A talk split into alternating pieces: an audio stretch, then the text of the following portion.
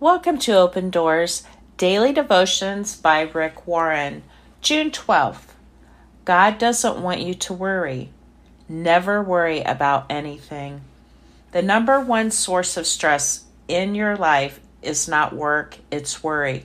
Work doesn't keep you up at night, worry does. God makes clear in the Bible what he thinks about worry. When you worry about something, you're telling God you don't think he can handle it. Worry is an offense to God. Why do you need to let go of your worry? Worry is unreasonable. It exaggerates the problem. When somebody says something bad about you, the more you worry about it, the bigger it gets. Worry is unproductive. It's like sitting in a rocking chair. Should I or shouldn't I? Should I or shouldn't I? Will he or won't he? Can she or can't she? What if, but what if it doesn't? You'll be wasting a lot of energy and it won't get you anywhere. Worry is unhealthy. Your body wasn't designed to handle worry.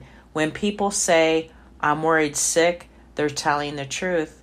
Doctors say many people could leave the hospital today if they knew how to rid get rid of guilt, resentment, and worry.